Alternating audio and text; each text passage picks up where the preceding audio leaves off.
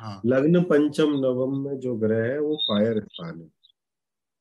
Shiva is the fire तो शिव जी से संबंधित रेमेडीज लग्न पंचम नवम के स्थान में होनी चाहिए। चार हाँ। आठ बारह जल तत्व है। चार आठ बारह में रहने वाले ग्रहों की सबसे अच्छी रेमेडी देवी करती है। दो छह दस जो है वो अर्थ एलिमेंट है।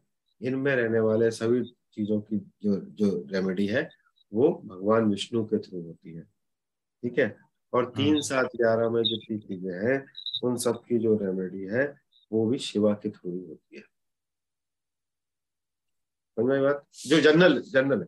वायु में रुद्र आ जाता है वायु में ना? तीन सात ग्यारह में रुद्र है।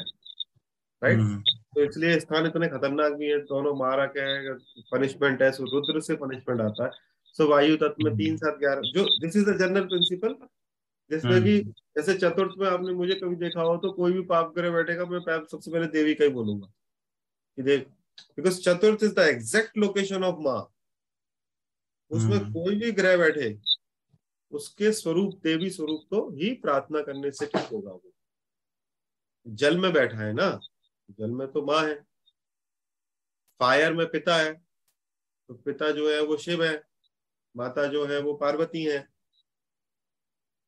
जो स्टेबिलिटी चलाने वाले हैं दो छह दस भगवान विष्णु है तो ये वेल्थ से संबंधित कर्म से संबंधित और कंपटीशन कॉम्पिटिशन डिसिप्लिन संबंधित चीज़ों के भगवान विष्णु के पास ज़िम्मेदारी है।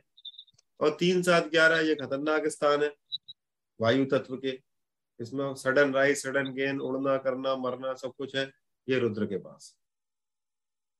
तो हाँ, राशि के हिसाब से भी फिर देवियों का शिवा जैसे मान लो एकादश रुद्र है शिव के इतने हाँ। स्वरूप है भगवान विष्णु के इतने सारे अवतार हम्म। हैं राइट हम्म। तो अगर मुझे अगर छठ द्वितीय स्थान में बैठे हुए किसी ग्रह की रेमेडी करनी है और वो सूर्य की राशि में है तो मैं राम की रेमेडी दूँगा वो चंद्र की राशि में है तो मैं कृष्ण की रेमेडी दूँगा ऐसे करके भगवान विष्णु के मेरे पास नौ अवतार है शिवा के इतने सारे स्वरूप है रुद्र के मेरे पास तो देवी तो दश दश विद्या है ही मेरे पास है ना तो अगर वो चतुर्थ में चंद्र बैठा है तो मैं भुवनेश्वरी दूँगा केतु बैठा है तो मैं चामुंडा दूँगा शनि बैठे हैं तो मैं काली दूँगा राहु बैठे हैं तो दुर्गा दूँगा ऐसे करके आप उस स्वरूप को भी डिस्क्रिमिनेट कर सकते हो।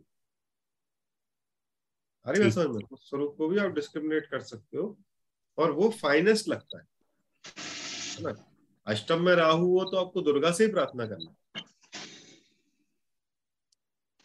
ना? अष्टम में शनि हो तो काली से प्रार्थना करना बट लग्न चार्ट में हम कोशिश करते हैं कि जो रेमेडी दें हम आपको, वो रेमेडी राशि बेस्ड हो। ना? रेमेडी जो है वो राशि बेस्ड राशि की जो रेमेडी रहती है वो ओवरऑल उस पूरे हाउस के लिए काम करती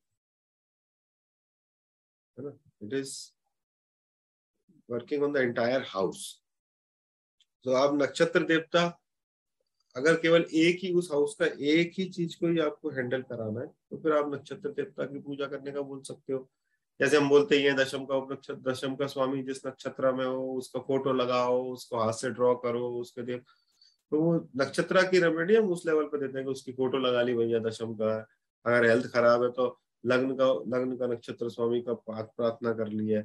बट ओवरऑल हेल्थ अगर आपको ठीक रखनी है और हमेशा दवाई से दूर रहना है तो फिर लग्न की